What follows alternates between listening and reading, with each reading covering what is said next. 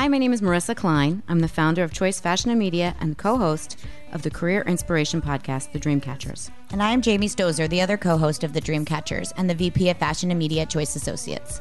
Up next is a special edition of The Dreamcatchers. We've curated our favorite dreamers and doers for an inspirational conversation. Thanks for joining us and hope you enjoy.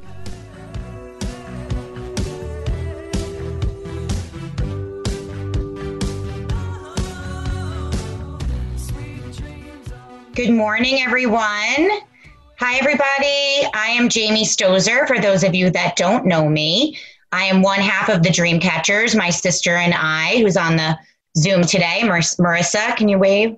Hi, Morning, Marissa.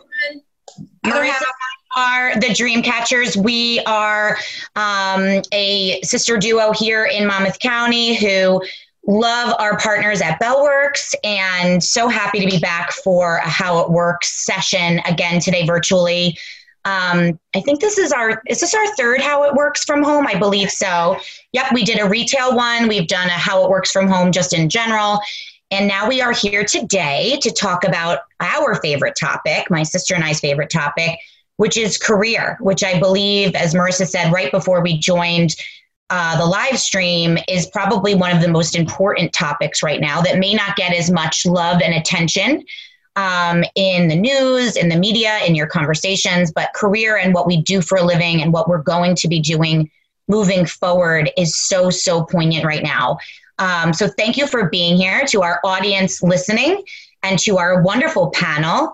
And I'd love to spend the next few minutes just having all of you introduce yourselves to our audience um, you know, I should say this would have been our second annual career day at Bell Works. And we did it last year with our friends over at um, Bell Works and NPZ Design, Paula and Brooke, and it was a huge success. Uh, and we would have loved to have so seen many people there. So many people. We would have loved to see all of you in person, but we will make do as we have been making do for the last several months with a Zoom version and would love to have everyone on the phone today. Just introduce yourself quickly, Marissa, if you want to just say hello fast, and then we can go around to the panelists. So, hi everybody. I'm Marissa Klein. Um, I am, as Jamie mentioned, the other half of the Dreamcatchers, and she might like me to say the older half of the Dreamcatchers. Um, when we are not podcasting or career uh, empowering, we are raising families in Fair Haven and also working for a long standing family business based in Manhattan that is 46 plus years old. And I have run our fashion division for 16 plus years, fashion and media.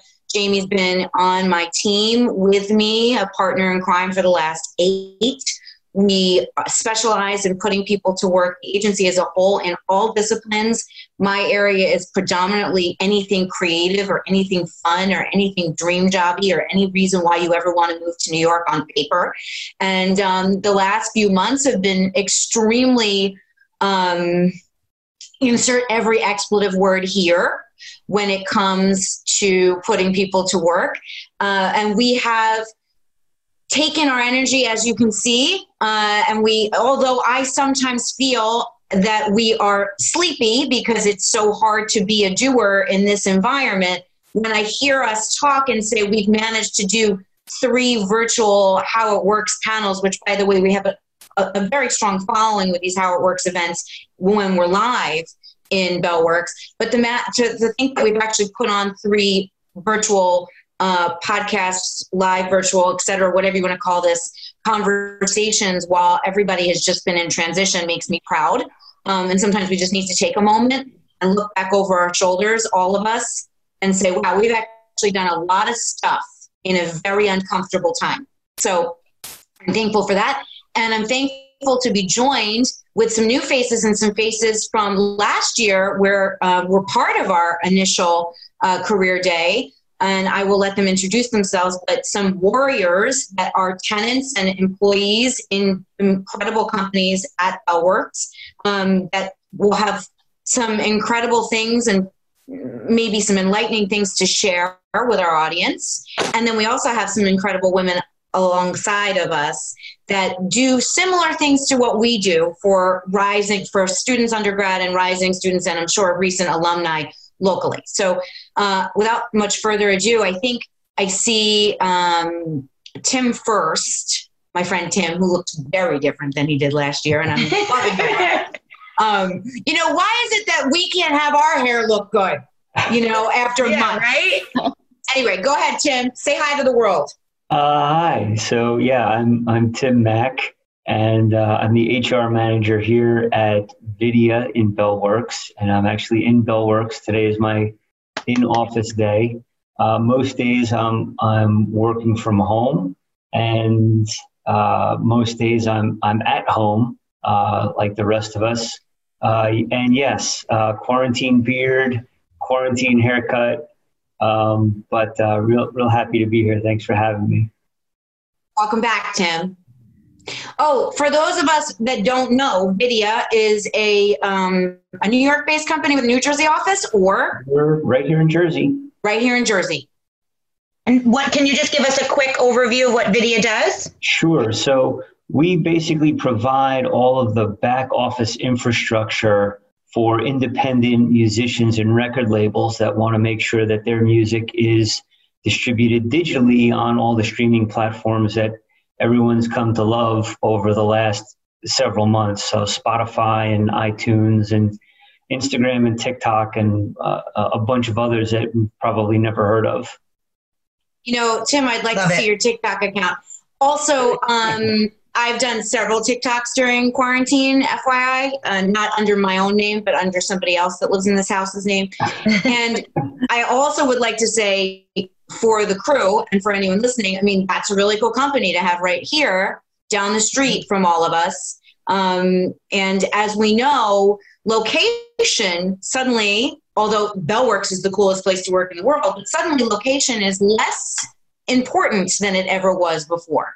Um, And now, Tim, as an HR manager in a, in, in a, for a business that has probably enjoyed, I would think, some unexpected success in this moment, I would say cautiously. Uh, you, I'm sure, have had a lot on your plate to get you there today. Um, and I, I, I hope that we can touch on that a tiny bit because I'm assuming that although you look relaxed, it has not been relaxing. Um, so thank you for your being beard here. was your beard fully black before? As my husband likes to say. my husband will say, like, I was all black before this, and now I'm just this. Um, Uh, yeah, it, it did grow in this time a little more gray than I remember it. So yeah. yeah, it's been a rough go. Well, thank you for being here, Tim. Thanks for coming back. Jamie, who do you see next? I see Anne LaPorta next. Anne, if you could introduce yourself to the audience. Sure. Hi, everybody. Um, I'm Anne LaPorta. I am the Assistant Director um, at Brookdale Community College in the Career and Leadership Development Office. So we work with students and, as you mentioned before, alumni, um, really from trying to help them figure out where they want to go, um, what majors, what classes, um, all to even placing them and mentoring them along the way, and working with so many of your fabulous companies um, we love to escape to Bell Works. So, by the way, for staff meetings, we're, we're there at least once a month. So, I miss it too. Me I'm too. we're so happy to be here. Thank you. And by the way, kudos to the Brookdale team because having lived in New Jersey, I was born and raised in New Jersey and obviously lived in the city for many, many years. But Brookdale has a renowned um, reputation, at least from my staffing vantage point. I mean, Mhm. I know you have a great fashion program. You know, for a community school uh, or a local school, you have big reach. So I think um, that probably Sure. speaks I mean, actually, if we- you've been there a while. We have over 12,000 students Yeah. uh, that we work with, both part time. You know, Brookdale Community College is in Monmouth County, but we have higher education centers throughout the county. Um, so we do, we work with all students, um, and we even work with uh, those coming and transitioning, as we talked about. You want to come back, um, continuing professional studies. So we will work with you in transitioning careers as well. So and, Brookdale has, and continuing ed, right? Like you can take Take classes us, there. yeah. Yeah, yeah.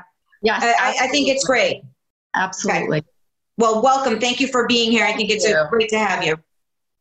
Um, so next up on my screen, I guessed appropriately, is Jen as well. Jen, if you could introduce yourself to the to the folks listening. Sure. Um, hi, everybody. My name is Jen Winn, and I as well work for Brookdale Community College. I've been at Brookdale for about five years. I am a career counselor, so um, I love working with students who are either returning or, you know, uh, just trying to figure out their career path. Um, we also work with alumni. Um, it's it's a great institution if you are looking to make a career change. Um, and we see students go on to amazing four year colleges. Um, I have a passion for working, you know, with people um, and helping them define their career goals and their career path. And um, I'm happy to be here because hopefully the input that we give you um, during this time, especially, um, will be helpful in determining what your next steps will be. Love it. Couldn't have said it better myself. I couldn't agree more. Um, okay, and the next on my screen I see is Vaughan. Vaughan, if you could introduce yourself. It's, it seems to me that you're inside Bell Works today, which is nice to see as well, like Tim. I miss those windows. I know I miss those windows too. Yeah, it's the best. I've been uh, starting to come back a lot more in the, the past couple of weeks. I miss it, and there's still that the Bell Works energy that's that's here, and, and it's it's always good to be back. Um, so yeah, my name is Vaughan Machado. I'm a senior branch manager here at Adecco. I've been here about uh, seven years now. I manage the local team here in um, Bell Works and then one in South Plainfield as well. Um, and Adecco, we're the largest staffing organization um, in the world. Um, and my team locally deals with everything from administrative and clerical uh, positions, from light industrial to creative and marketing and uh, professional and finance um, staffing. So yeah, and, and we can definitely dive into it. It's been a, a really interesting time in the staffing industry, um, but it's the team has done a great job, and it's been uh, it's been an interesting experience. So yeah, thank you so much for having me. We're glad to have you on, and I've said this off camera, and I'll say it on camera. You know, it is there's never been a better time to virtually rub elbows with people that do what we do, and obviously. Choice, which has been in business for 46 years, we we I mean, of course, in some veins, do compete with an Adecco, but Adecco is a, a global institution, and we are a, um, although we have strong, powerful arms, we are a regional business. Um, but I, I think, you know, I almost, I almost, we had a, a call last night with a yoga instructor, and I said, these yogis, they've always worked together, right? It was always about a good teacher, a good studio, you know, and we're and you're in staffing, there is a, a little bit, for lack of a better way of putting it, a slight competitive edge because there's not a ton of business out there for us to all share. But I think now more than ever, and maybe maybe this is just my opinion, it's really important for us all to speak up and share light together because there, you know, if I can't help somebody get something, I want to refer somebody and this may be why Vaughan might be a little bit more successful than, than me, but that's okay.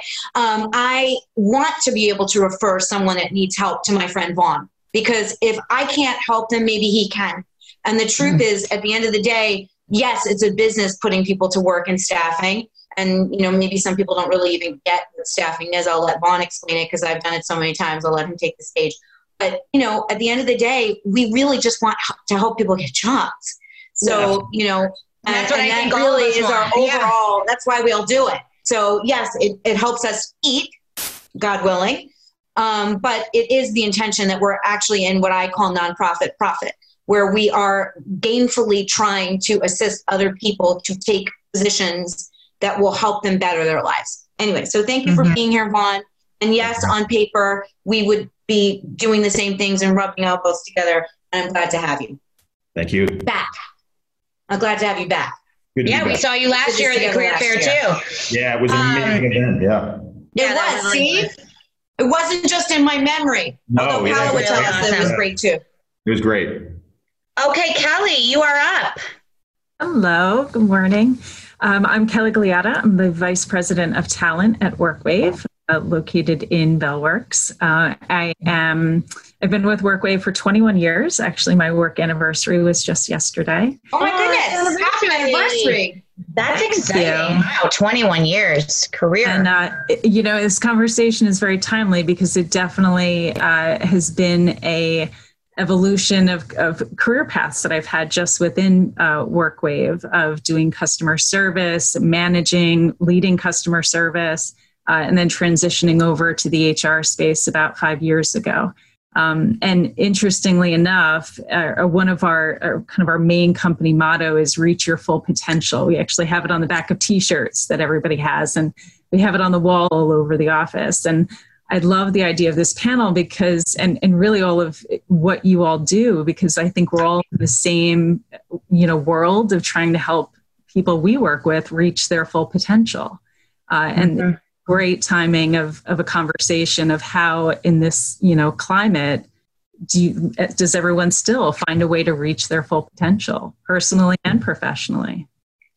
I, I love that. And I think, you know, for those in the audience or, or who are listening who don't necessarily understand the pillars of what we all do, I think the overall, uh, you know, undercurrent here is we all are what we would consider human being career experts, right? So either we, um, the overarching umbrella, I usually say this when I'm, you know, somebody is, is interested in HR. When I even started in HR and I was a career shifter myself, I started in PR and made a shift to, to HR inside my agency. Sounds like very similar to what you did, Kelly, where I was on the business side and made it switch within my company.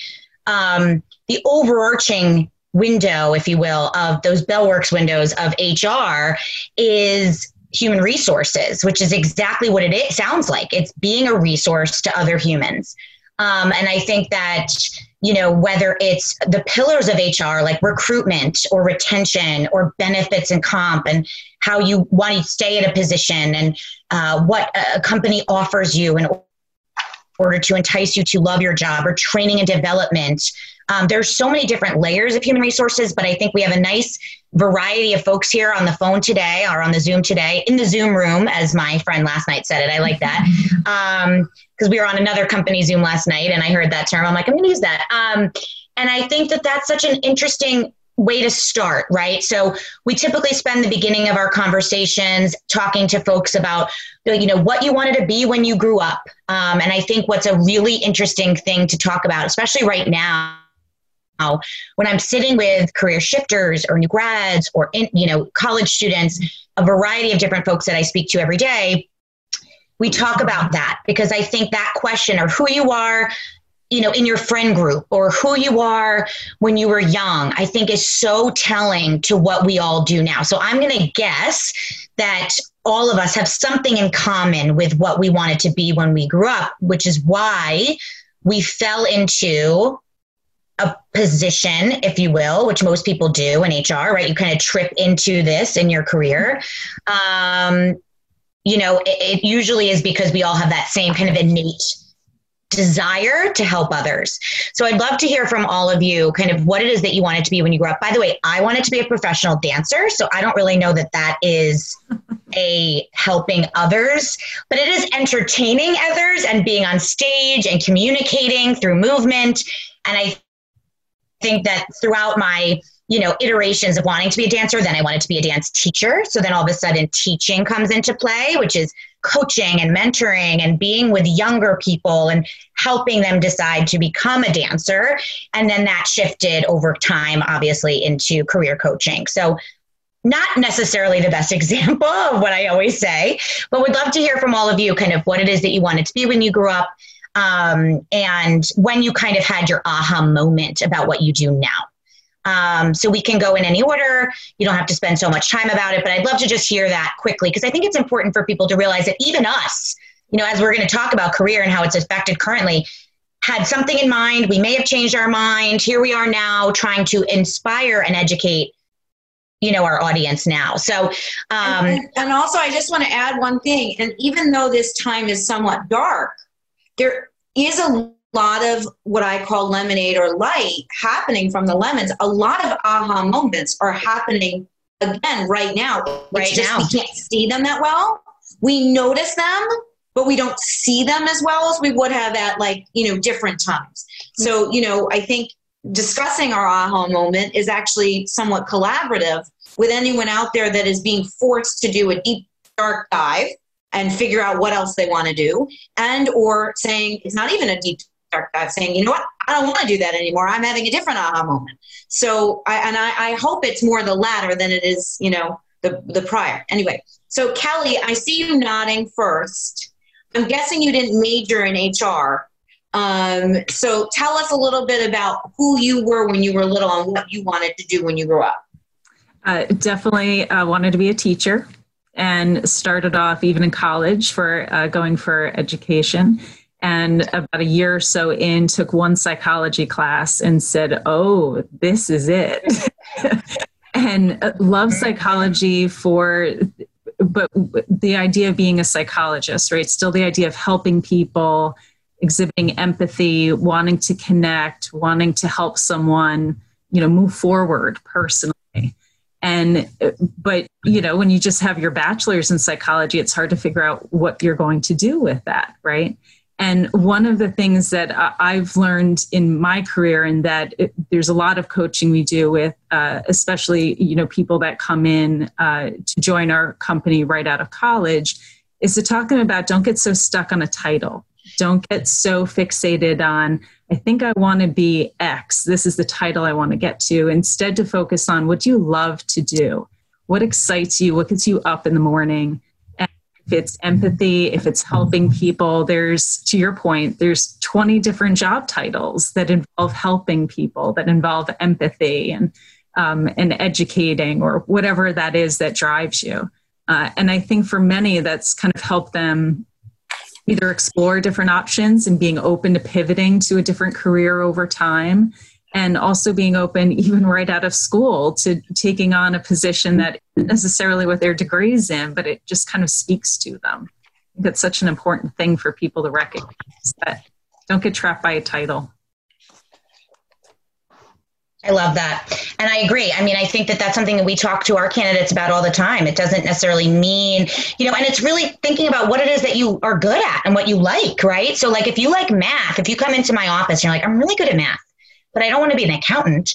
And I'll say, you know, there's like 15 other things you can do with numbers, you know, whether it's benefits and compensation in HR or it's buying in fashion, which I like, you know, a lot of people don't realize in order to be a buyer and actually allocate how much of something you're going to buy for a company or a store, you need to be good at math and know how to use Excel. So there's just certain things that if you really are identifying the skills versus it is, you know, the titles, that's a really important tip. I love that. Um, great advice. Mm-hmm. Um, what about you, Vaughan? What did you want to be when you grew up? So yeah, um, kind of similar staffing, to a staffing branch manager for Adecco. It was exactly that. As, as a wee wee chap branch manager. Um, I actually I wanted to be a rock star growing up. Um, so my father's a musician. I have musicians in my family. Um, I heard Pearl Jam for the first time uh, as a kid, and, and that was that. That's who I wanted to be. Um, so I actually went to a music college, um, which was a great experience. Really, really fortunate for that. Um, in a lot of ways, it was a great experience. Not only being surrounded by music, but also being exposed to an ultra, ultra competitive environment, and really mm-hmm. getting to see like just how good good can be, and and what was out there, and being in a bigger pond. Um, what was also interesting was I actually majored in music business, which got me more exposed to more of a professional setting and, and interacting with people on a team and getting in front of people and presenting, um, maybe seeing some financials behind um, a creative endeavor, which is really, really great, which I think sort of um, shaped my career in sales and, and then the service industry and all of that. Um, so, yeah, I, I, think there's a lot of overlap as far as um, many many careers and a creative background so it can be you know speaking um, cr- coming up with creative solutions for for business problems especially in times of adversity you have to really think on your feet and, and improvise. Um, and i think all of that really really comes into it. Um, music's definitely still a huge part of my life and, and uh, i still love it. And, and it definitely kind of uh, drove everything to where i am with Adecco you got your eyes on tim Absolutely. Yeah, right? You're like, oh, hey, video. Oh, hey, Tim. Like, can you figure out how to get my my demo? You know, um, Vaughan, I went to Seattle last summer and saw the Pearl Jam shows, the home shows with my husband for his 40th birthday. We'll talk about that offline. It was pretty Absolutely. awesome. Yeah, I wasn't a huge Pearl Jam fan before I met him 15 years ago, but he changed my mind. Awesome. Um, Also, so I hear you. also, Vaughan, also, Vaughan, your name would have been really well suited for you to be in lights like that. That was the whole. Yeah, my mother. Yeah, my parents early on. That was the whole. That was the whole plan behind the name. And it just. So, were It's a you, I good just, name. I just, I'm just curious. Were you a singer? Uh, I I I was partially a vocalist, but guitar was my principal instrument. And Guitar. Still, still play a. Still is. Ukulele and And you still, and you still play. I do. I do. Good. Yeah. I love that. And by the way, that's a great message to our audience too. I mean, we all have hobbies and you know, I hate to use the word hobby because it's sometimes your career path and others like, you know, obviously I just mentioned I dance. My sister's husband is a drummer. Um, to be able to have a career and still do something like that that you're super passionate about, you know, when you get home is is important, especially right now as, as we're trying to all stay sane. Um, Jen, I see you next. Did you? Yeah, we, we spoke briefly before the call that you know this is a new career path ish for you. Would love to hear from you, kind of what you wanted to be when you grew up and how you landed where you are now. Sure. Um, so we talk about this a lot with our students. These are sort of this is sort of like our introductory, you know, question to them when they come to us, you know, wide-eyed and just not sure what they want to do or what classes they should take. Um, so my first career memory, um, again, we think about this a lot at work, is I wanted to be an ice cream person. I wanted to be the ice cream lady who went around town and, you know, just made people happy, smiles on their, you know, the kids' faces, joy. This was, I, I remember that. looking at um, our person and thinking like, God, they've got it made. They have samples all day and they're making people happy. Um, so that And I need to say to you, I have asked this question no less than a thousand times. I've never heard anyone say that, and it literally is giving me a Cheshire cat grin. Cheshire cat grin. Oh my god, I love it. love it. And I asked funny. kindergartners this question. I I've never heard know, that I answer. know. I, I, I'm, that surprises me. Spectacular. That surprises me. Um, yeah, so that was like my, I remember that, you know, my five year old memory, my first career memory. Um, and then, you know, in the elementary, middle school, high school um, years, I remember being very drawn to, you know, our, um, you know, the teaching, helping professions, but specifically our guidance counselors. They would come into the classroom and they would, you know, uh, teach students how to get along better. And I thought, like, God, like, how great of a career is that? Again, making people, you know, developing skills, making people realize, you know, how to deal with, you know, certain situations um, and how to be, you know, how to be their best. I remember always thinking that about that career. Um, and then, you know, again, you know, it's it's very typical, I think, in those um, those college years, you know, to sort of get sidetracked. And that's that's sort of what happened to me as well. So i was undecided for so long and wound up um, you know loving you know my psychology classes my history classes and wanting to do that as a major and i remember my dad saying you know well what skill are you going to be graduating with you know that it was a it was you know um, you know, college didn't make sense, you know, unless you graduated with a skill on paper. And, you know, just being a psychology major, a history major did not make sense, you know, to them. And I get that. And I'm very thankful for that because I too wound up getting um, a teaching degree. So I wound up, um, you know, leaving college with that. And then, um, you know, sort of going into a management training, um, you know, path um, on Wall Street. Um, so not ready, you know, for the classroom, not, you know, sure that that was the path that I wanted to take. And I just really sort of explored. And when I graduated, it was a very good time to sort of do that. Um, Wall Street at the time was looking for, you know, liberal arts majors to see if that would be, you know, a, a good fit for, um, for you know their companies. So that's what I wound up doing. And I remember thinking, okay, I'll do this for six months and then you know that turned into a year and then i got these great opportunities to travel and to manage departments and, and really it was 10 years later um, so my aha moment i was thinking about this was um, when it was time to sort of you know move out of the city and and you know start a family and you know potentially still work in some capacity thinking to myself would i be able to or you know am i still at the point where i'm still you know looking to do the 12 hour days and the weekends? And it had always been a you know work had never been Um, you know, I had never, I never really got hung up in the details. I always liked to work. I always, you know, enjoyed working hard. But, you know, putting it all together, I realized that I had to be passionate to continue to do the job that I was doing. If I was going to be commuting for two hours, four hours a day, if I was mm-hmm. going to be working on weekends and sacrificing. And I just got to the point where I said, this is the moment where I make the switch. Um, so I wound up going back to grad school, you know, and, and really just felt that this was this would be a really good time to counsel and to you know teach others about you know the things that i was passionate about career changing counseling. Um, so that's sort of how i wound up at brookdale I love that story. And, you know, it's funny you say a lot of that stuff. And, and, and we have this common thread, a, a bunch of us, about going into education or thinking you wanted to go into education. And so much of what we do is teaching um, and educating, yet, you know, we didn't necessarily know that at the time. And I think it's so it's so interesting. Obviously, you've now um, found yourself in an education institution.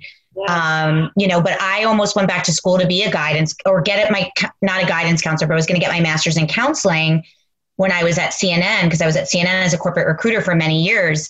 Um, and as my dad likes to say, now I just work for the family business, and thank God he didn't help me figure out how to get my master's degree because I didn't need it. Um, now I just work for him. Um, thanks, Dad.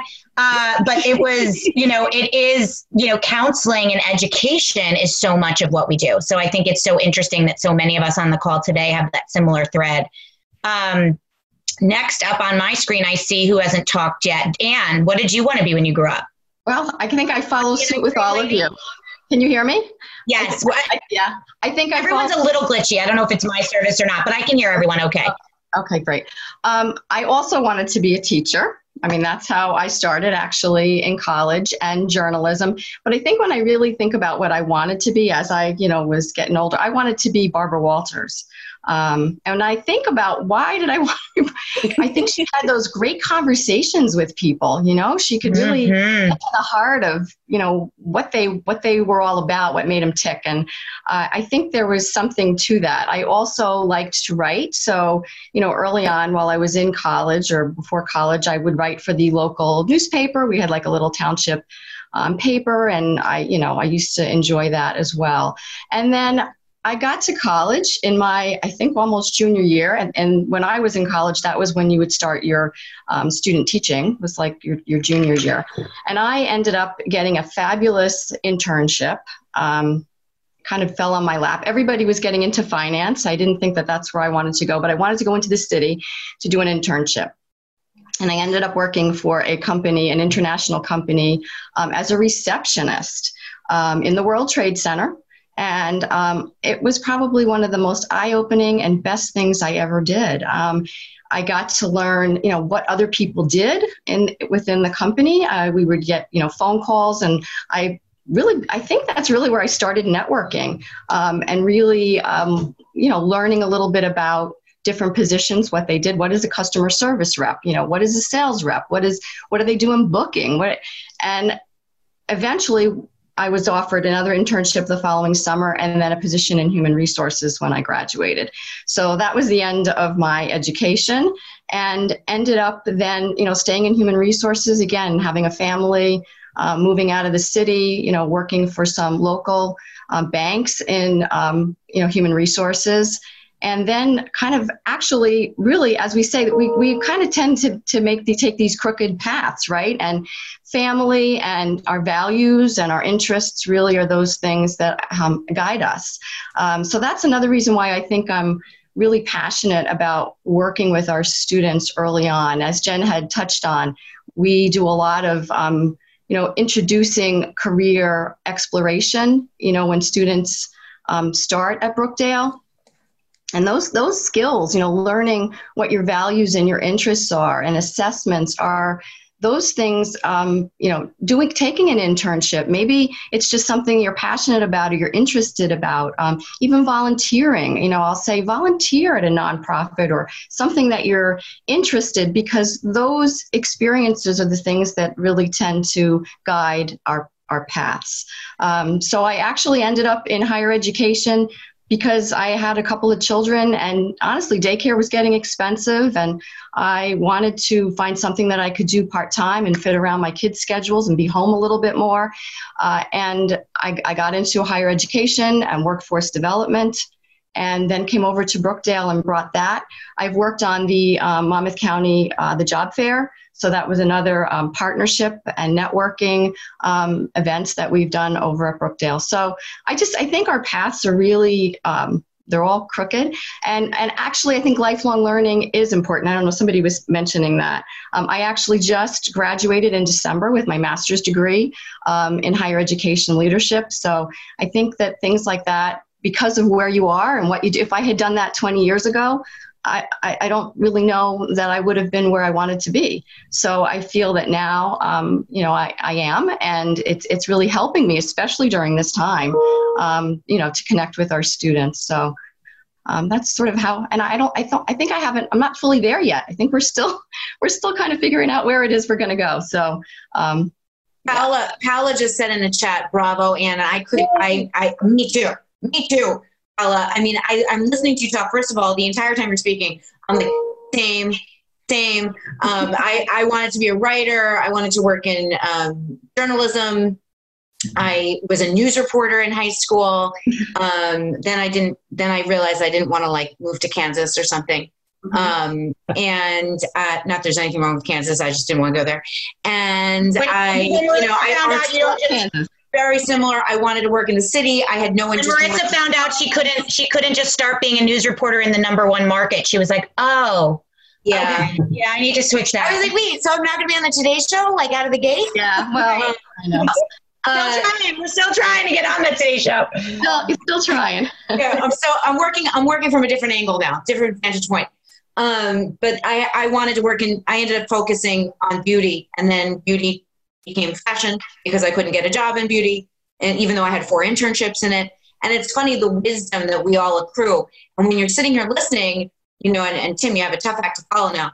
Um, but when you're sitting here listening to everybody, uh, I think I think it speaks volumes. I'm really, really thrilled to have Jen and Anne here today because even though we might have a varied audience as far as where you are in your life, if there's ever been a time where no matter where you are in your life, we're actually all in the same place, it's now. And if there's ever been a time historically for any of us in all of our personal and professional lives where we can look at something evenly and say, you know what, maybe now's a good time for continuing education, or maybe now's a good time for me to test the waters and doing this, or maybe now's a good time to go back to my roots and remember who I was and what I wanted mm-hmm. hearing from women like Jen and Anne in this moment, it, it may actually be what someone needs to hear, even when they've had several years of work experience. And also, I'd like to spread some a moment and just say, as we're talking about things that are, you know, I don't know how relevant the big C word's going to be in the new career climate, which C being commute. I don't know, you know, how many of us as uh, dual working parents had to make choices so that we were not necessarily doing that C word. You know, of course, when we're talking kindly about where we live, we live an hour and 15 minutes and we have the beach. But when we're not talking kindly, it's two hours each way, mm-hmm. right? Um, and we all we all know that joke. We all know we're guilty of it. Yeah. Um, it is two hours each way we just don't talk about it because our life is better than anywhere else in the state.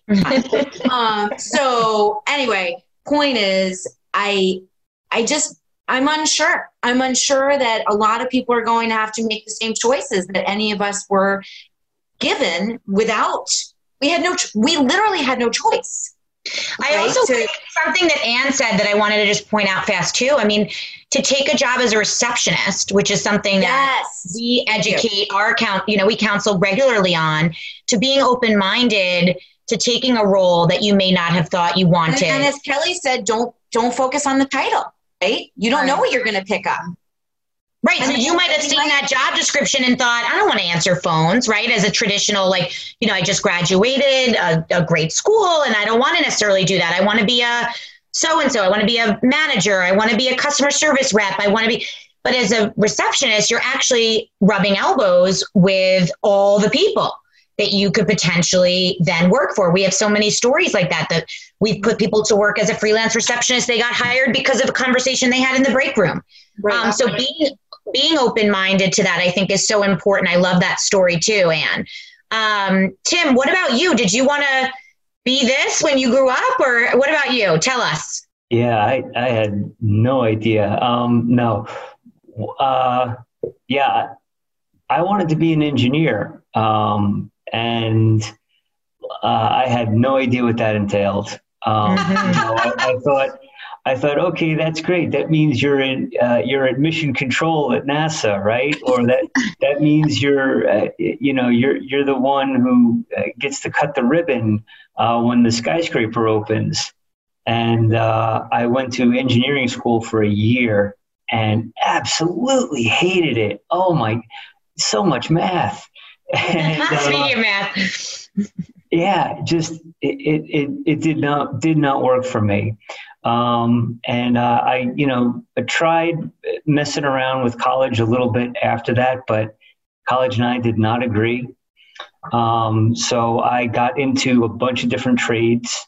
Uh, I was doing some some pretty cool mechanical work uh, at different uh, as a contractor at different auto manufacturers and uh, motorcycle companies, and I drove a truck for a while, and um, eventually. This is very up, unexpected. I did uh, very unexpected. what's happening right now? My, I'm, I'm having an aha moment. Yeah. I'm having one now. I'm like, what's yeah. happening here? That's Sorry, crazy. Tim. Sorry, I love it.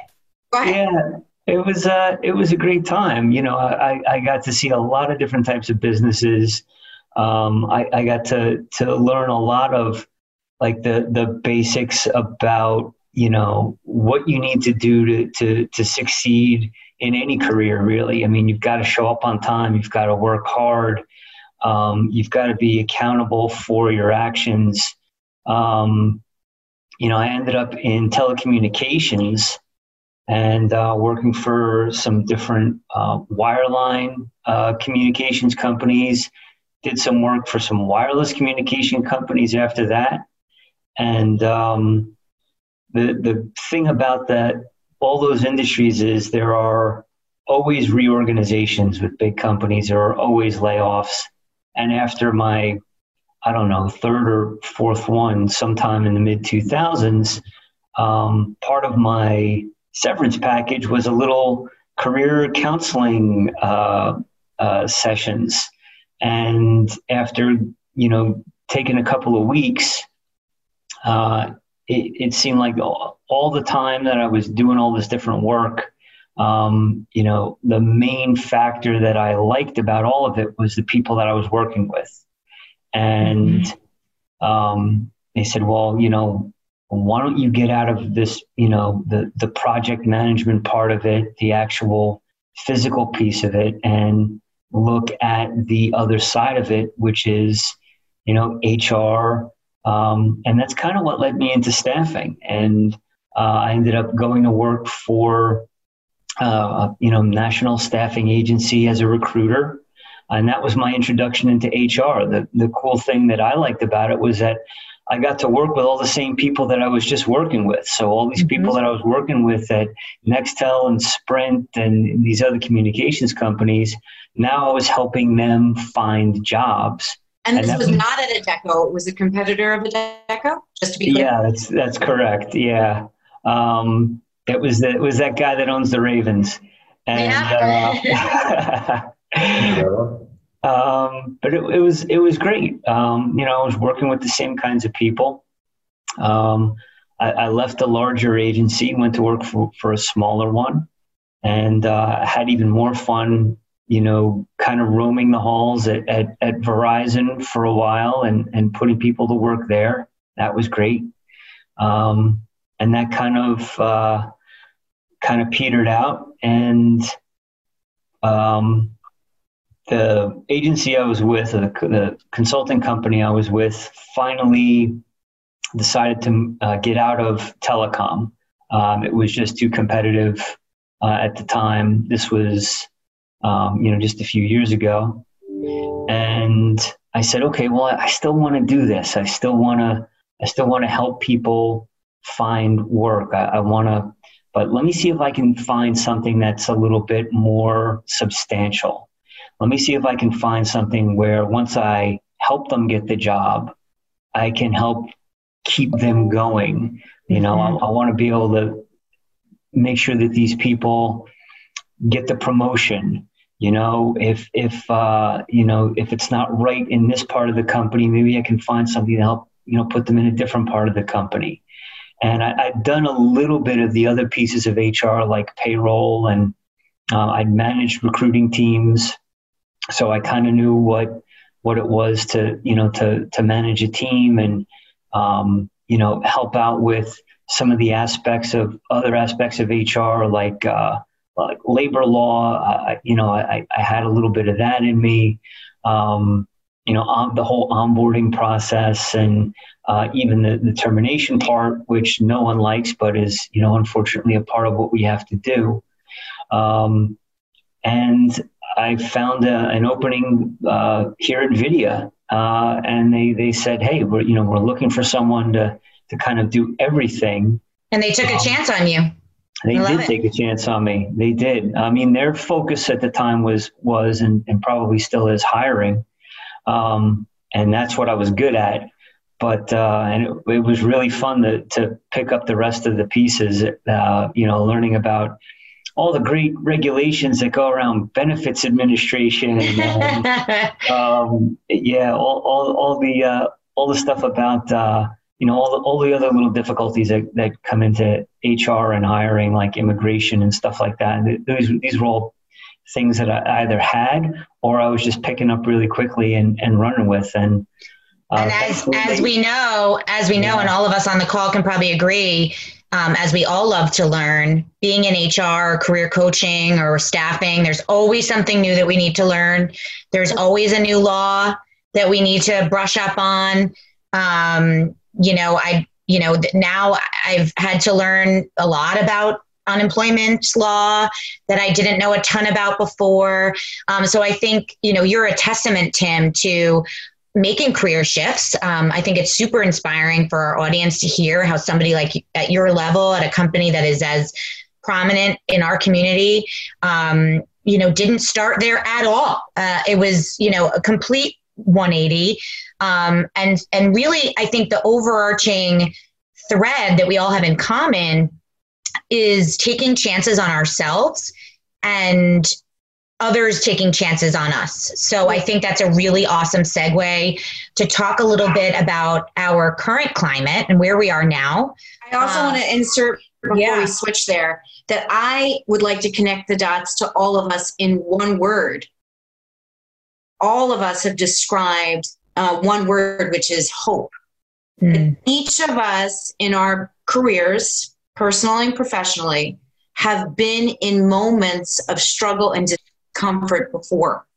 And that is why we're all able to sit here, whether we were at our one company for 20 years and switch departments, which, by the way, is not easy to do because you have to make new friends, new alliances, feel comfortable. There's some awkwardness to that, which we don't talk about when we're describing it in a short story, um, to changing careers or going back to school or you know knowing that you had in your heart that you wanted a dream career and then recognizing that perhaps that was not who you were actually going to be and accepting that and then mm-hmm. also hearing a story which is completely unexpected from tim that he was scrappy and and did different things and and picked his way up and moved his way through different channels and then ended up creating a, a life plan for himself that would be have been completely unexpected but all of us have been in struggle and have risen before. Just right now, while we're sitting here talking, we're not necessarily zooming in as closely in those moments as as we would when we're telling our stories but i think it's important to say that eventually everyone listening will look back on this moment and say and look what i did after that um, mm-hmm. and that we we're all true testaments to that sure. there will be an after so with that said, um, when we do these talks. Oh, I saw people. There are people walking behind you, Vaughan. Um, when we're we're usually on these these conversations, we're talking about different things about you know the industry, but I think it's really important to be zooming in, literally, to abuse that word. You know, how has the pandemic affected you and your industry? How has it affected you and your company? Can you shed light um, in whatever way feels most comfortable for those of us listening um, about like what's happening? You know, what's happening? What's happening in this moment? Like Tim, you know, you're on your you're you're back in the office. You know, Vaughan, you're back in the office. Jen, you're at home. Kelly, you're at home. and you're at home. Um, I'm at home. Our offices are actually open. They have been open. Our doors were never shut, except uh, obviously the doors were shut. We couldn't actually physically go there. Um, but we are an essential staffing. We're an essential business. So our teams in New York and New Jersey were putting people to work this entire time, tirelessly on the front lines. And it was a phenomenal storyline. I have not been able to put anyone to work. Jamie has not been able to put anyone to work because our disciplines are not moving right now. But I'd love to be able to, now we said hope. We said we're collectively experienced trauma and crisis and struggle before in different ways.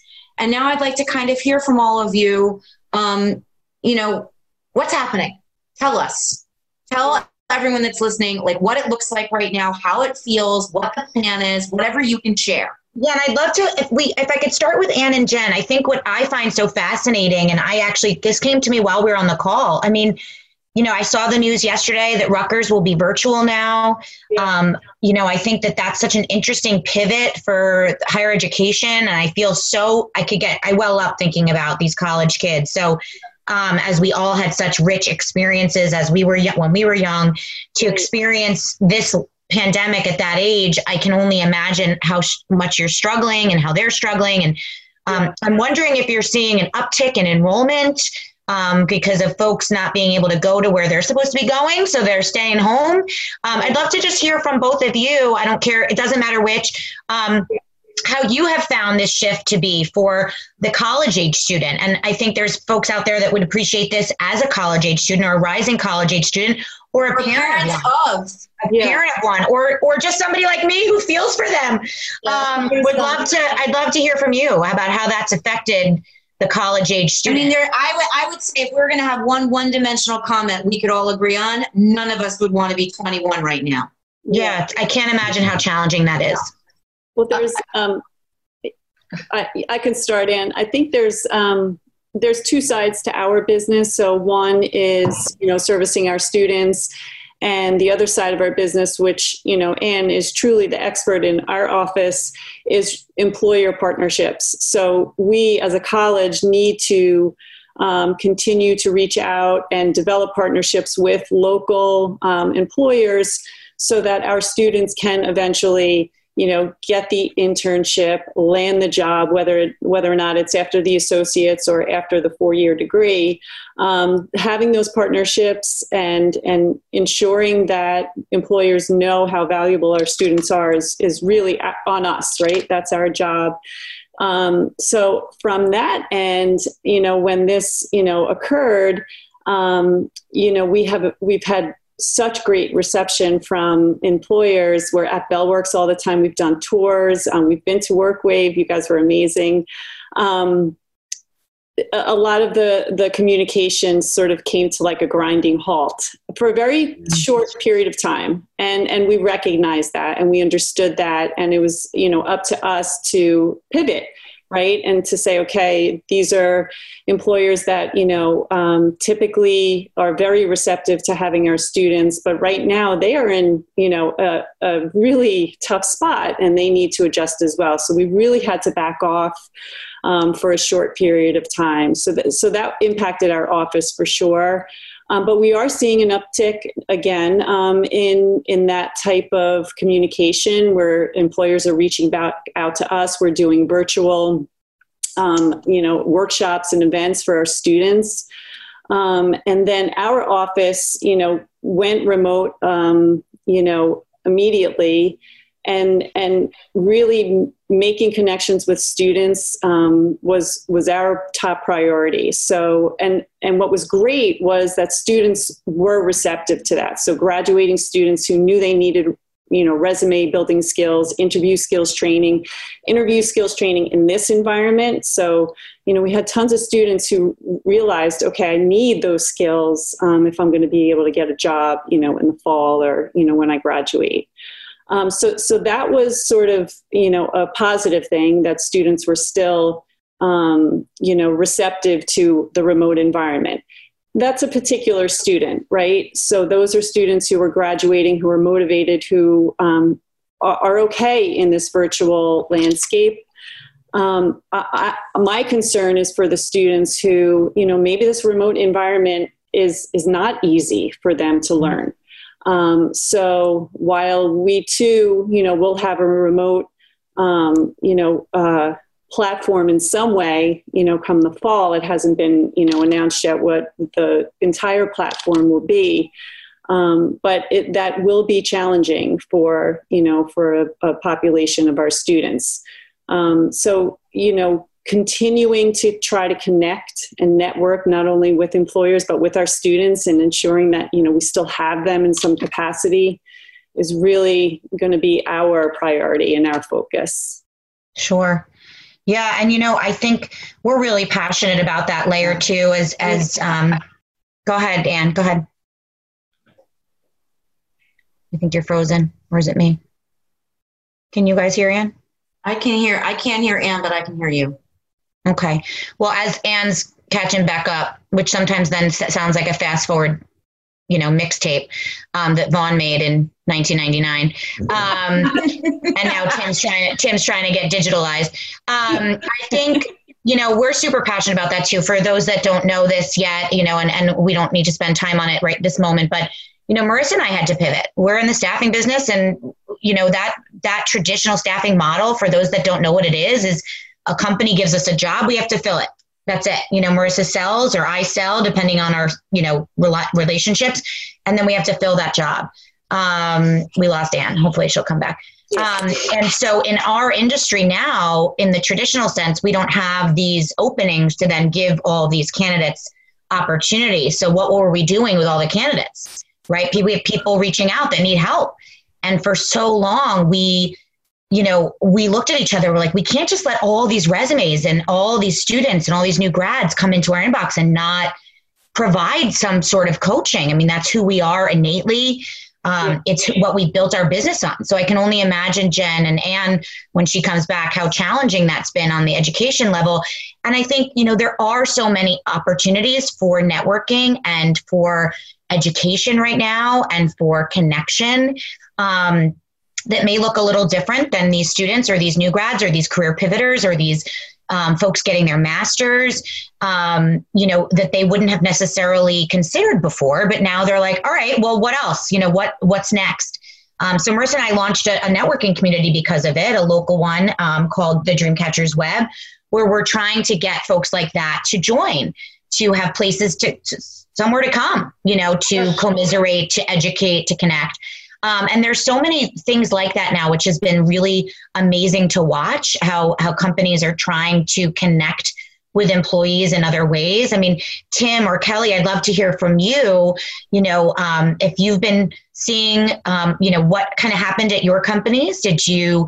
Um, I know a lot of larger companies had to um, furlough some staff. They're bringing staff back. I know obviously everyone can see in the news what happened with Macy's and other large companies that um, had to furlough their staff and then lay off their staff. Um, you know, I'm interested to hear from you guys, you know, the climate at your current firms and um, or at your firms currently, and also what you see as the trend now that this has transpired.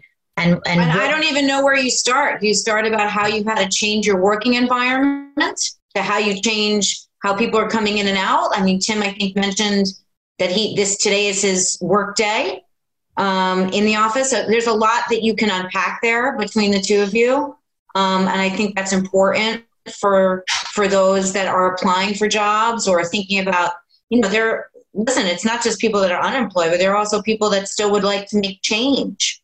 um, and are itching to make change because they're aware that they want to make change right now.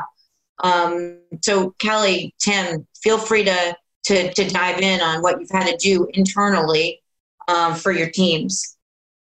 Yeah, I mean, for from our standpoint, we've been fortunate enough to not have to um, furlough, lay off. We've been able to retain 100% uh, staff. Our clients are um, essential workers, meaning they're they're field service companies, so pest control companies, lawn care. They're all uh, service industries that were deemed essential from the beginning. So we've been fortunate from that standpoint. We also have software that does provides a routing solution. So as you know, tons of restaurants have had to figure out ways to now deliver, right? Um, and breweries for that matter, and tons of other businesses. Uh, so we've actually seen an, a huge uptick in uh, interest and uh, use of our routing solution. So we've been fortunate from that standpoint. Um, the obviously our clients have seen an impact, right? I mean, you're still going to have people that say, you know, we've had a loss of income and we can't continue to get that pest control service or whatever it is. So our clients are incredibly resilient and have always figured out ways to navigate uncertain situations. Um, and we've been, you know, incredibly supportive of them. And for our staff, you know, we're a, we're a SaaS-based software solution. So for us to all transition to working remote was rather quick and easy to do. Uh, our bigger transition was to make sure we were doing everything we could to encourage, you know, kind of a new way to connect. So you think about something as easy as like a spirit week, right? Normally it's okay, we're all just going to wear like a crazy hat on Tuesday and, you know, we'll have a buffet breakfast on Wednesday or something and now we've had to figure out new ways to help everyone feel united you know coming up with a, is very hard right now i can imagine. Mm-hmm. yeah so coming up with ways like we had a digital cookbook that everybody contributed to so everybody could share recipes together. We did that's fun.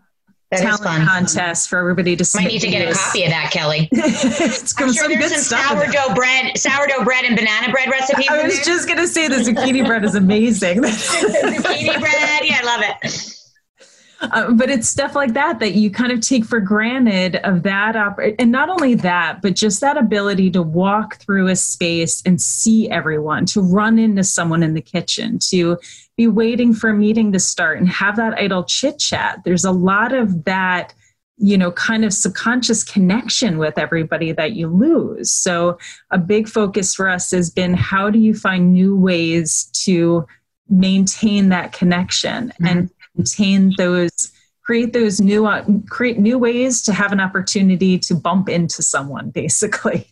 Mm-hmm. you know, those quick discussions that sense of community which is what i love and i think we all love about Bell Works is welcome that, back anne we got you. hi anne we got you. We got you. Don't worry. All right sorry kelly. No, it's okay.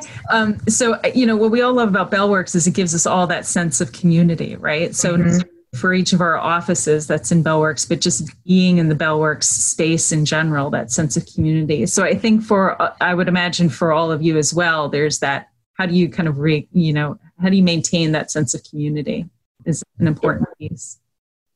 And now have you, are you guys hiring currently? Are You look, are you, th- you see hiring um, happening in the near future. Talk to us a little bit about that, Kelly, if you don't. And what, and yeah. what and what those jobs look like, and do they feel different? I mean, obviously, you're a software company, you're a technology partner. So, I mean, really, I mean, I would think that that would be a business that we would see an uptick in hiring. Um, but yep. I, I'm just curious to see if the jobs that you feel are coming to the forefront look different than they have in the past. In terms of the jobs we're hiring, we did put a hold on things for a few months just to kind of see okay, so how is this playing out? You know, are we able to maintain the business as we would expect to? Um, but we have we had a few people join you know a couple months ago we have a few other positions that have been out that we should have filled uh, this month another group of them that are approved to start uh, in the weeks ahead. So um, for us, hiring has been revving back up because again, we've been able, we've had a, um, a, a, great, uh, you know, client experience that's kind of helping us through that. Um, in terms of the positions, it's it's still the wide scope. You know, it's it's accounting position in accounting, sales, uh, engineering roles for sure, data security, Um, it's still that same, uh, you know, kind of overall scope support reps. It's it's still that overall scope that we need to keep growing at our teams and, and supporting our clients. Um, and because we have we have an office in Italy, we have an office in North Carolina. Majority of our staff are in New Jersey, though. But so we've already came up with a, a strategy and plan to onboard someone remotely. We've done that tons of times before. So So if I travel like to Italy and just like live there and then take my cookbook, um, I'm like, wait, you have an office in Italy. There's a cookbook routing. I'm like, what's happening over there?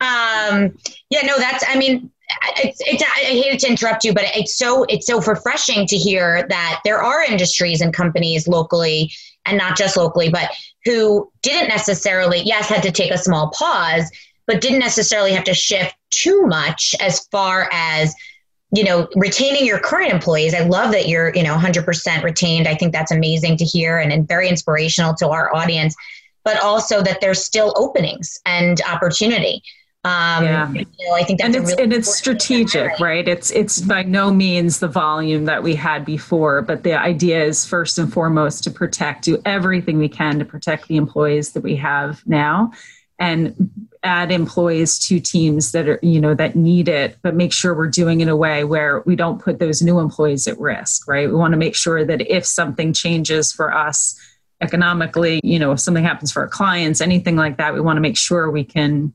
maintain those those people we're bringing on board. So, right, so that they feel connected, balance, not connected.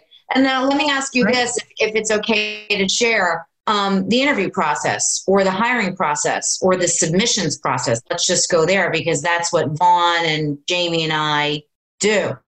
Um, you know, are you inundated? Like for every job that you have posted, or do you have double triple. I mean, I'm assuming you would have quite a volume of resumes anyway. And how are you navigating that? Yeah, it's definitely, we don't have to, uh, we definitely have more volume than we did historically. Um, it's a, you know, one recommendation I uh, have for anyone applying for a job is to make sure your resume speaks to the position you're applying for. I think there's a tendency for folks to create a resume, they create their resume and right. then they send that resume around and apply for a ton of jobs. Like we've had people that have applied for three different jobs at our company. And but it's the same resume they've submitted for each of those positions. And in talking to them, you realize there are ways they could have modified their resume to really speak to what they did in their role that shows here's why I'd be great at this particular job.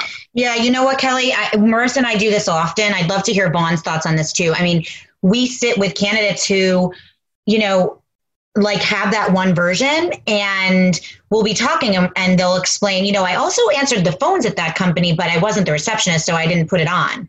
And I'll say to them, but if the job description is asking for you to have answered phones or have customer service skill or be able to speak to clients properly, you might want to add that back on. And all of a sudden, you just do a save as, as I say, and all of a sudden you have four, five, eight versions. Then you just have resume. to be wise enough to remember what you sent. Send the right one. Yeah. yeah. Just send yeah, the right I was, one. I was I was sitting there thinking as you're talking, I was like, hashtag thank you, Kelly.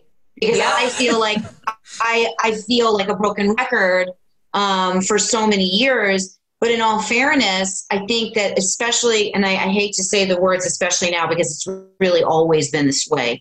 People, when they write their resume, it is such a personal journey for them and it's so trying for whatever the reason. And of course, for all of us, we are just the people that could write a resume. So it's easier for us. And I, I never take that bedside manner out of it because I recognize that it's very hard for people to articulate what they've done, their highs, their lows.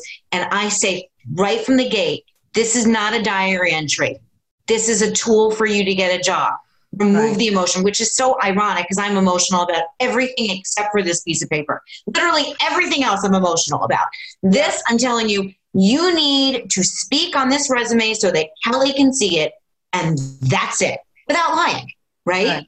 Um, Vaughan, Vaughan, I'd love to hear from you. I mean, it sounds like you had some upticks in staffing in industries that were unexpected. Did you see, um, you know, as you're, are you on the sales side or also recruiting or both? Or, you know, tell us a little bit what you're doing. And also, you know, if you could speak to a little bit of that, you know, the resume, the tailoring the resume, you know, we have uh, fashion folks that come in who, yeah, we're not going to place you in fashion right now.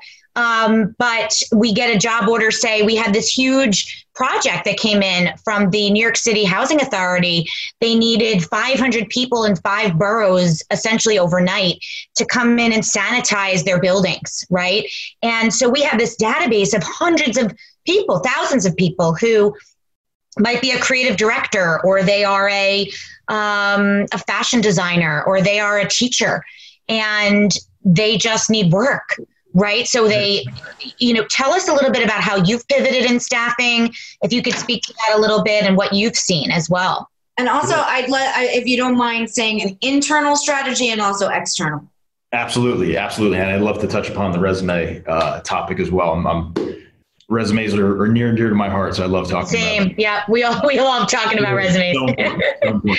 um, yeah i mean we've been impacted dramatically at Adecco. So, being a large staffing organization, we're essentially an index um, with exposure to many, many companies, ranging from you know the Googles of the world and the Amazons of the world to local local businesses with a handful of employees. And it's been that's a lot of what I love about the organization and, and the job is finding out what makes other organizations tick and how we can partner to help them.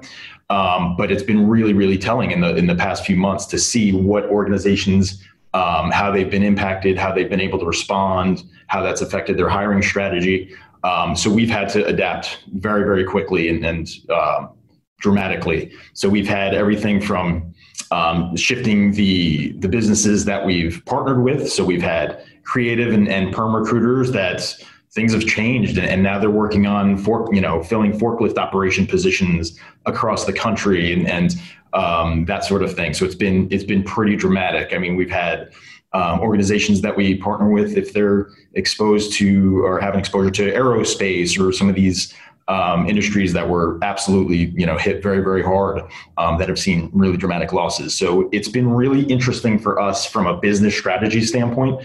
Um, certainly that affects sales strategy and who we're reaching out to and how we can partner with everybody um, but also from a service standpoint, you know, just seeing what we can do. So if there are furloughs or layoffs at some of our partner organizations, um, what we can we do to transition these people into other roles, or maybe help them with resumes, or help them uh, pivot and, and approach something different from a career standpoint.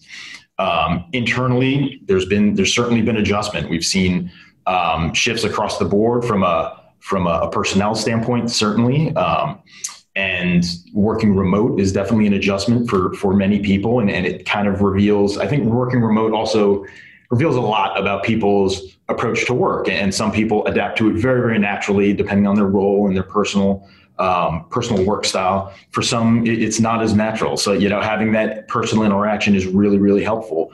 Um, it reveals a lot about initiative and, and just organization and that sort of thing.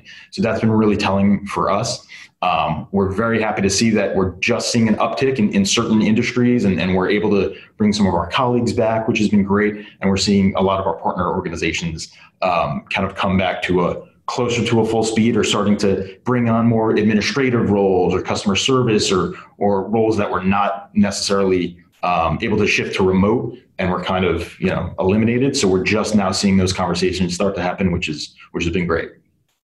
You know, and I think this is a good segue to, to you know, obviously in the interest of time, we could talk for hours. I, I love talking to folks that do what, what we do because we obviously all have this commonality amongst us that we love to help others and we're in our industries and our businesses and our jobs because of it. I'd love to hear from each of you you know, um, and we could go, not everyone got to speak on that point, but I'd love to kind of just go in order at this point and just kind of talk, you know, to wrap. Um, do you have advice for the current job seeker? Um, what is that advice right now? If you could pick one thing, I mean, obviously Kelly said something so poignant about the resume tailoring. Um, it doesn't have to be just one, but if, if you have an overall um, words of wisdom for our listeners right now, most of whom I'm guessing are either looking for work, um, maybe they just got furloughed, they're floundering a little bit, they not sure what's next. um, some words of wisdom, some words of hope. Um, as we are all career experts, and um, also in addition to that, if there's anything that is, you know, something that you can say to inspire them, but if there's anything that you want to add to that that inspires you, that keeps you going, if you have a mantra, if you have you know a recommendation of uh, you know a podcast or a show or something that keeps you inspired so that you can then continuously inspire um, i think i'd love to hear those two things from each of you i think that all of our audience members would benefit in some way from hearing those things so no particular order um, we can go back to anne now that we have her live um, if you don't mind anne just giving us some words of wisdom for our listeners obviously sure. i'm sorry yeah I'm, is it i have a in higher education but in all areas of, yeah. of the industry well, you know what I, I think? We were talking about hope, and that's what I had started out to before, but I think resiliency um, no matter where you are.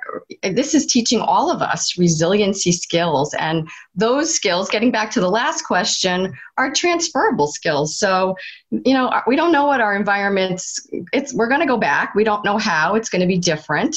Um, but utilize these skills, you know, if you're learning from home or working from home, you know, even Zooming, meeting, all of these things, I'm, I'm trying to sort of put them in my back pocket that really I, I get a chance, you know, when, when we're in the office, for us, the students are, are coming in to visit us. We have workshops, we do get to see them, but I'm getting to meet with students one on one. And sometimes those conversations and figuring out where their interests lie and their passions and their transferable skills i think have been so helpful um, in this environment and it's it's sort of a positive twist on what we think might be so you know scary um, so i think resiliency and looking at it that we're building resiliency and um, you know keeping to a routine i think that's really important i don't know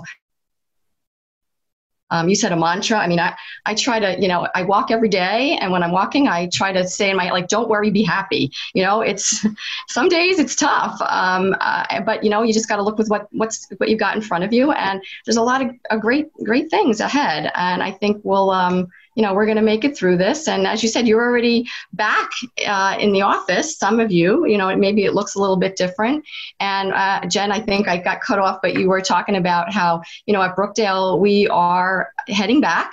It's going to look a little different.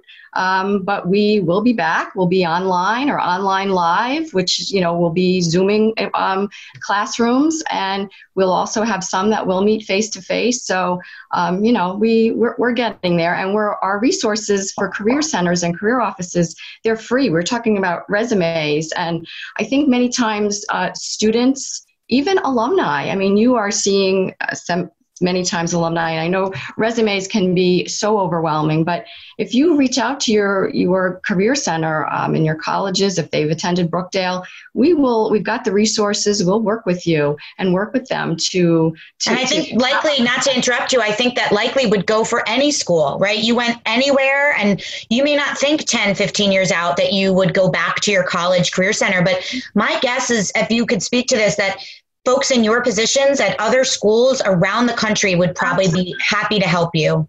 Absolutely. And, you know, we see students many times, as Jen said, we work with alumni. Maybe somebody finished Brookdale, you know, 15 years ago and or, and then transition to a four year. We see many of those students maybe have, have worked for a couple of years and they come back. But we have so many resources. We're online, um, virtually too, um, that will help them get through interviews, um, job databases, just many, many things. But, you know, we do look to all of you. You employers are fabulous and you work with our students and um, it, it's, you know, it's a, it's a mentoring. We, it's a work in progress. So, um, you know, I think resiliency and communication. We need to to keep doing things like this. This is great. I mean, we're networking. We're we're we're you know finding out what your needs are, and you can see where we're coming from. So you know, we're all here to help you. And going forward in the fall um, and beyond, we're here. So thanks for having us too. So resiliency and don't worry, be happy. Love it. Good Great, summer, man.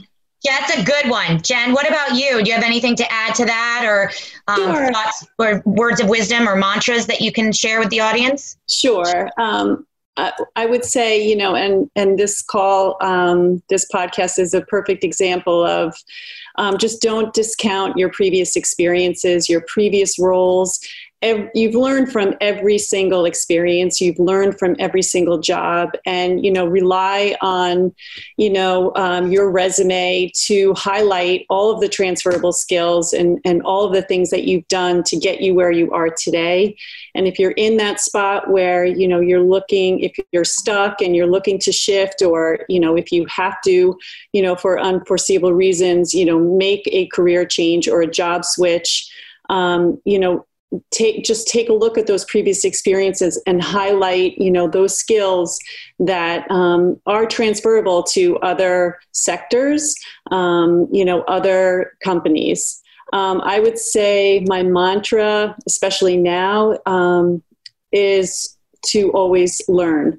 Um, so i try to you know look at every day as i'm going to learn something new today. I'm going to keep my eyes and my ears open and my heart open and you know continue to try to learn particularly in this challenging you know um, environment. There's always another perspective that it's important to listen to um, and i think if we can do that and continue to make connections um, you know we'll all be in a better place. So that's that would be my mantra for this period of time. Always be learning. I love it.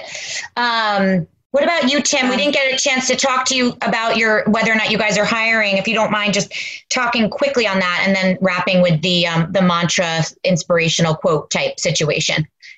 Yeah, I'll. Uh, we're we're definitely hiring. Um, you Great. know, we've uh, everyone's staying home and streaming music, so we're doing okay. Um, you know, we, we've actually, uh, we're doing a little bit of a shift internally. Um, we're uh, uh, adding some folks to our, our creative relations department. Uh, we're looking to add some more B2B clients, um, ramp up some of our platform as a service uh, subscription business. So we're adding some folks to assist with that. We're adding, you know, CRM administrator and um, you know, some uh, some research assistance and things like that. Um, but uh, yeah, I mean, I'll, I'll echo what Kelly said. Uh, you know, we've got a way more applicants now than we know what to do with. Um, and I would I would say, yeah, that's that's the you know also right out of her mouth, tailor that resume because I see a lot of applicants, but not a lot of really good fits. And I'm, I'm all about giving people the, you know, the same kinds of chances that I was given. So if you're not the perfect fit, but you've got some of the right relevant experience, make sure it's I'll on take there. A shot. Yeah, I'll, right. I'll give you a call. But if I don't see it, uh, you know, I, I can't. I, I, can't just. I just don't have the time. So and, and you, you, you, you, don't have time to read between the lines. Yeah, it's hard.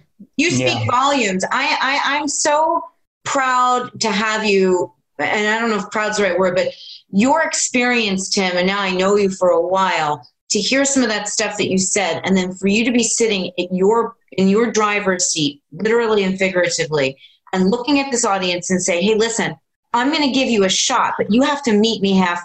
I mean, people have to understand, and, and Tim and I have talked about this before you know, my my husband was part of a, a media layoff last year as a senior level executive. This is before any of this, and and the struggle as a senior level employee looking for work when you have a perfect resume and all things and and, and severance and all the right things was so challenging that from my position I remember being so still, still raw about it because it was, you know, it's very difficult to have your resume looked at. But let me just say one really important thing Tim and Kelly are humans and they only have so many hours in the day.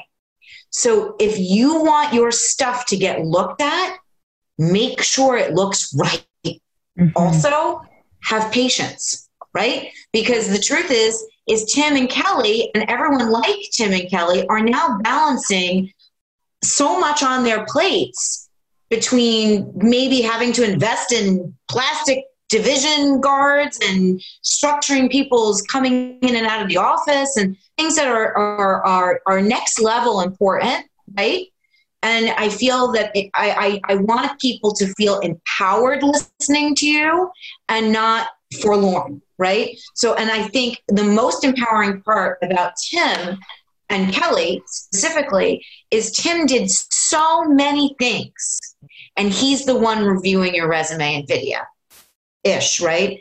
And Kelly has done so many things at her company and has weathered so many different storms and she's the one reviewing your resume at WorkWave. Anyway, I'm sorry, I didn't mean to. I think it's no, it's important for people really, like, really, really heated up, amped up because it's important for people to realize, like, the the person that's reviewing your resume. I mean, we say this all the time. Likely, the first step of a resume review comes through a computer. It is what it is, right? You get a, a sent through a database that we then can search. That's usually the way that all of us search for someone.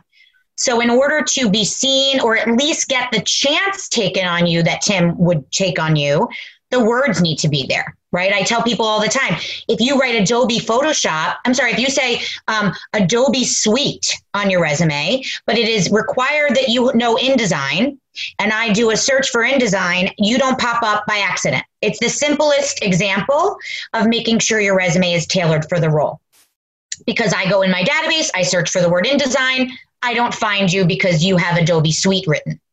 So that's a simple example of tailoring your resume. And then remember to have grace for the people like us who are reviewing. But know also, my mantra is everything happens for a reason, which might sound cliche now. Sorry if that was anybody is on the call and I stole it. Um, but you have to sometimes just have a little bit of faith that where you're meant to be will will happen with time. So, um, Tim, did you have a mantra or anything that keeps you inspired that you wanted to share with the audience? Yeah, um, right now, uh, I would say take a breath. Um, you know, this is the perfect time for it. Uh, you you might be struggling. Maybe you're looking. Maybe you're doing just great. Um, maybe your business is booming and you're you're cranking out the work. But this is the time to, to take a breath because, um, mm-hmm. you know, if, if anything that spending time at home with my kids has taught me is that we're not going to get this time back. And uh, someone a lot smarter than me said, you know, no one ever uh, looked back on their life wishing they spent more time at the office. Um, so this this is a time to kind of, you know, reassess what you want to do. If if this is you know the time you want to take a look at something else, great. Uh, if this is the time you want to pour yourself into your work, um, take a breath and figure out the way to do it smart. And if you're, you know, if you're struggling, you're trying to find work somewhere, maybe this is the time to pause and figure out what it is you really want to do.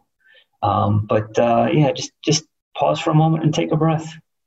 I love that. And, and Paula said while you were chatting before, it's important to have a great attitude, even if you don't have a lot of experience, and, and being willing to learn and taking chances on things that you maybe would never have thought to do. Or somebody like Tim, who had a little bit of each thing in HR, but really only had the recruiting. And somebody took a chance on him and he took a chance on himself. And here he is leading the HR team. So I think it's important to remember that that great attitude is, is is key, even if it's more challenging to find these days. Um, Vaughan, did you have anything to share? Any um, words of wisdom or mantras that you can share with the, with the audience?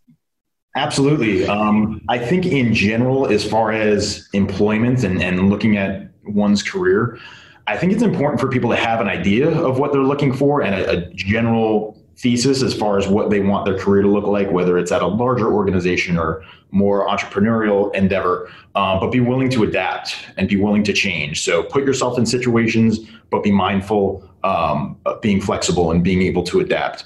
Um, and and uh, I believe Jen put it really, really well. Um, constant learning is important. There's almost no excuse for it now with the amount of information that's out there with all these platforms. I mean, YouTube, you can find out, you know, uh, you can learn Excel or new platforms or so many things on YouTube for free or Khan Academy, um, General Assembly. There's so many great, great resources. Brookdale Community College, I think, is one of the great values educationally. Um, possibly in the world. I, for a per credit basis, I've, I've had so many great experiences uh, with Brookdale, just great faculty, um, great experiences. Um, these are things that should be explored regularly throughout one's career. Um, yeah, I think that's uh, the basics. As far as a mantra, um, one that I like, I, have gotten more into Stoic philosophy recently, especially with recent uh, recent events and, and adversity and all of that. Um, my favorite is be tolerant with others and strict with oneself.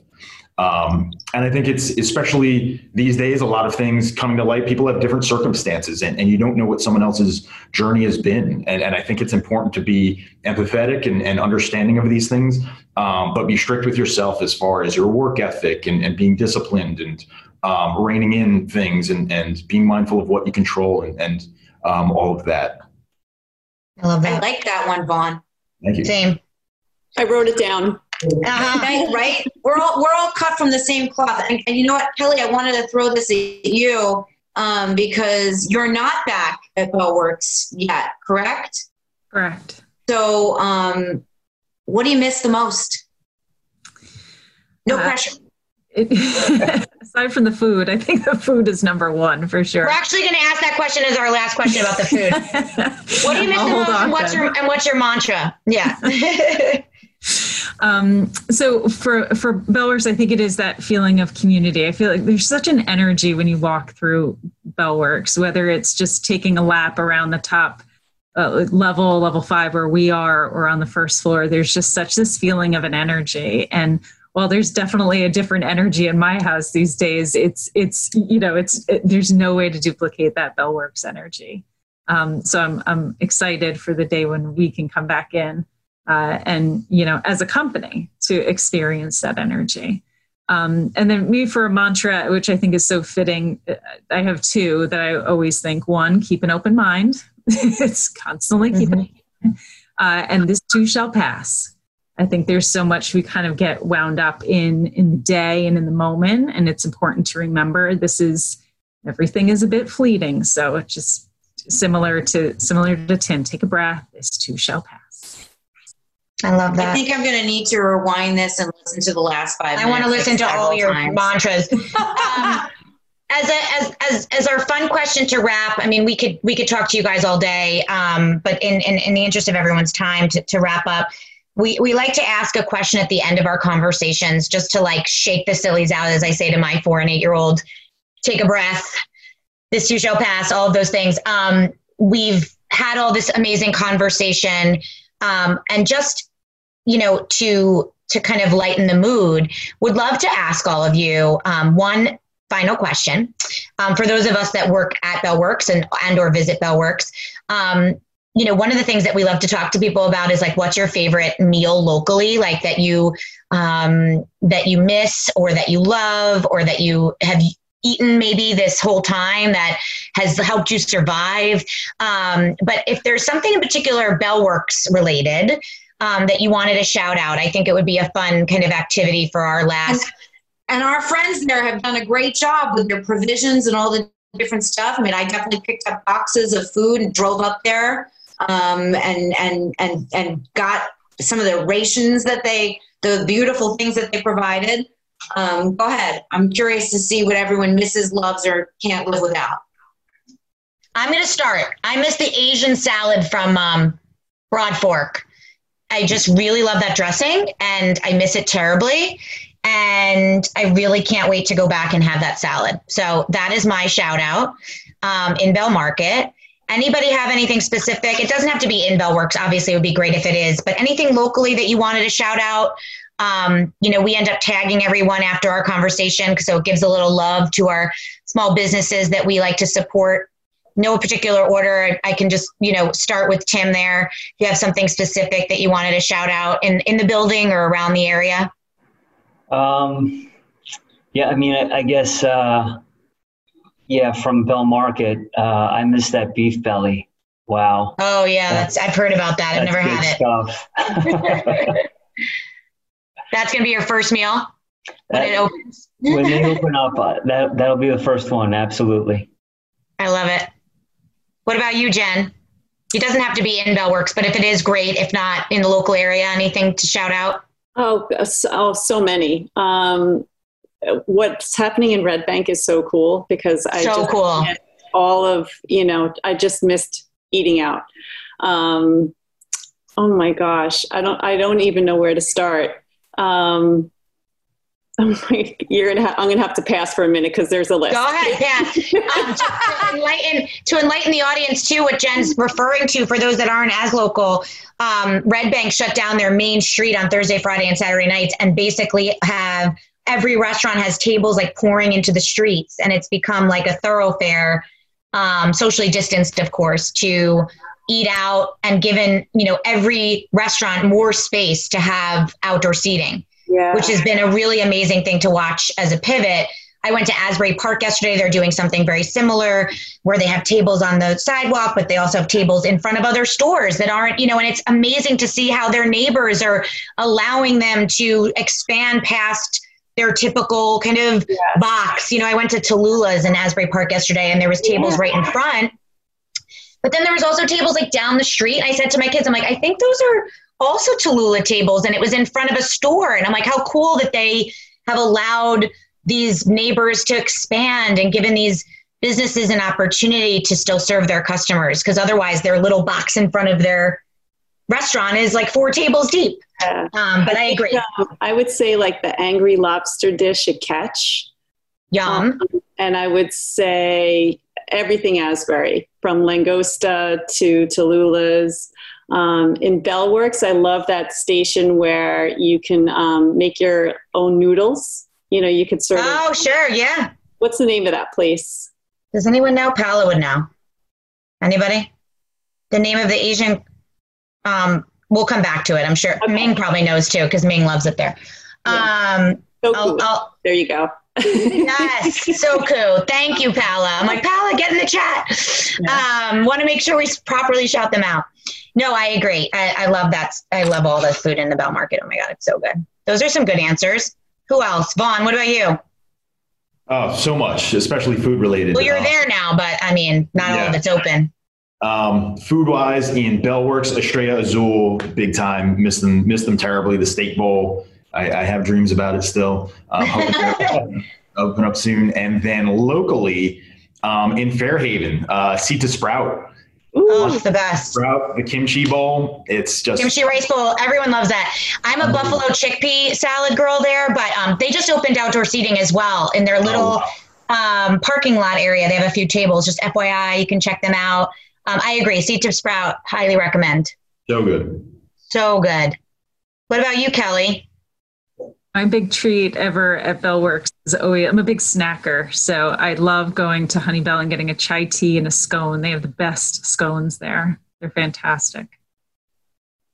Love it. What about I you, second Anne? Did you? Yes, I second Anne, that. Anne, I love same answer. Yes, and I and I like Wesker Dews, right? They're there, and I think I've gotten Yeah. my vanilla chai tea, yeah, in there. So yes, mm-hmm. we when we go for when we come for meetings, we often do you know visit all the the, the whole market and, and grab something from different places. When is the market going to open? The outs the um, outside flea market that they have, or or garden market. Okay, I can't think The flea market, I believe, Paula can probably chat, and I'm happy to read it out loud, Paula. But the flea market um, opened last week, I believe, on Wednesday um, for pickup, drive-through pickup. And I think at first it was just the oh, here we go. Farmers market is open every Wednesday, um, so that is starting to happen. It brings uh, for walkthrough, amazing. Um, so that's going to bring a little bit more life back to Bell to Bell Works, which is so amazing to hear. And they have some really cool plans for the summer. Um, I saw some stuff in their in their um, in their newsletter about a drive-through movie experience. Um, some really awesome things that Paula and her team and the rest of the teams at Bell Works are, are trying to reimagine that amazing, amazing space. So some really awesome stuff. And, and not for nothing, for those of you listening that are not necessarily close to us, we're all, especially if you have kids, always looking for different types of adventures um, to do. And we're not far away. And it's a great drive. It's beautiful landscape. It's a great walk. You can exercise out there. And you're also only a few minutes away from some beautiful, beautiful, I mean, we can all speak to this trails, parks. We have so much at our fingertips. And of course, we're by the beach. Um, so it's worth, if you're looking for something different to do, um, you know, plan it right with maybe the Wednesdays and come down for a visit. Uh, and I just want to say, I don't think anyone mentioned mine. Did anyone men- mention the hummus place? No. Oh, I love that place. I, Hummus I- Pita Company. Yeah, I am a, I'm a, I'm really guilty. They have like a hummus with like caramelized onion and mushroom, um, and it's it's special. Spectacular. Can you tell that we've all been preparing our own meals for a long time? The rest of us are like, what else? You know what, dear Kelly, we don't want we don't want the cookbook. We just want someone else to do the cooking. Correct. Please. I will leave I my completely agree with that. I'm ready for someone to feed me and clean up after me. Thank you very much. Yeah. And Paula, Paula just said in the chat that a drive-through cinema is coming soon. And by the way, I can't wait for that. That sounds so fun. I can't wait to do that either. Um, well, anyway, it was such a pleasure to have you all here today. I think that there's been some really amazing nuggets of wisdom for our audience, for each other. I mean, Marissa and I talk about it all the time.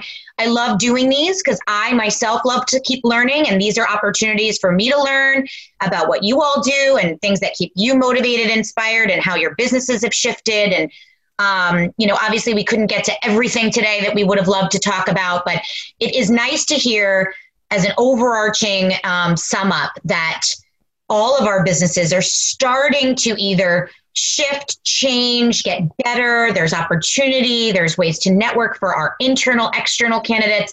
You know, and I think uh, uh, another thing to take away is that there are people out there, plenty of us, who want to help, that you know, have opportunity potentially both in a job um, you know, a, a, an open job to a, a, course at Brookdale to a conversation with someone like Vaughan or my sister or me. Um, we're here to help. And I think that if nothing else we can take away from today is that, you know, um, the word hope is a really good one. And there is a lot of hope on the horizon. I think that this has been a real challenging time for all of us in many, many ways, but um, we're all going through it together and we're going to keep chugging along and trucking along like Tim as a as a truck driver back in the day, which I learned today.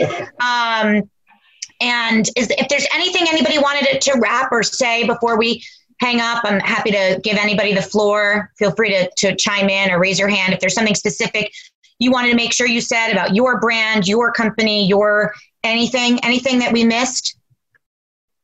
Thank you very much for putting this together. Really, this is fantastic for everybody, for your clients, for the community, for you know students, for employers. This this was great. I really appreciate it. An honor and a pleasure to do these Thank and to work with Paula and Brooke and, and the Bell Works team. It's really a, a, professional and frankly a personal high for Jamie and I myself. Yeah, because you know, otherwise I'd be just you know making my third meal of the day and cleaning it up, and uh, so I appreciate you giving me the excuse to be in my locked bedroom for the last two hours. I would like, I would like to add, uh, if we're all adding and finaleing, I'd like you to know that I put you all on mute about 30 seconds ago because I am facing this way but can see through my front window.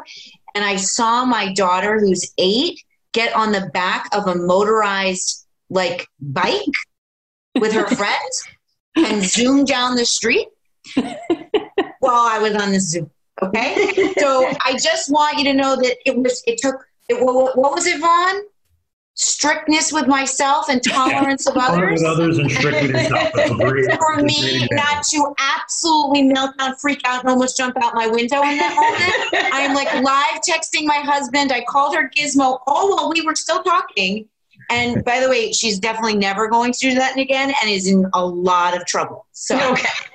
Well, good luck with that today. Um, wonderful to meet or see all of you again. Thank you to our Bell Works partners and Ming at A Shared Universe, who does our sound and recording, for being here today. Thank you to our audience for, for tuning in. This will live live on the Bell Works page, on the Choice page, on the Dreamcatchers page. Um, if you didn't get a chance to watch the whole thing, it is there. And we will see, hopefully, see, and also physically see you all very soon, we hope. so appreciate all of you. Keep up your good work. Thank you for all the hope and collaboration.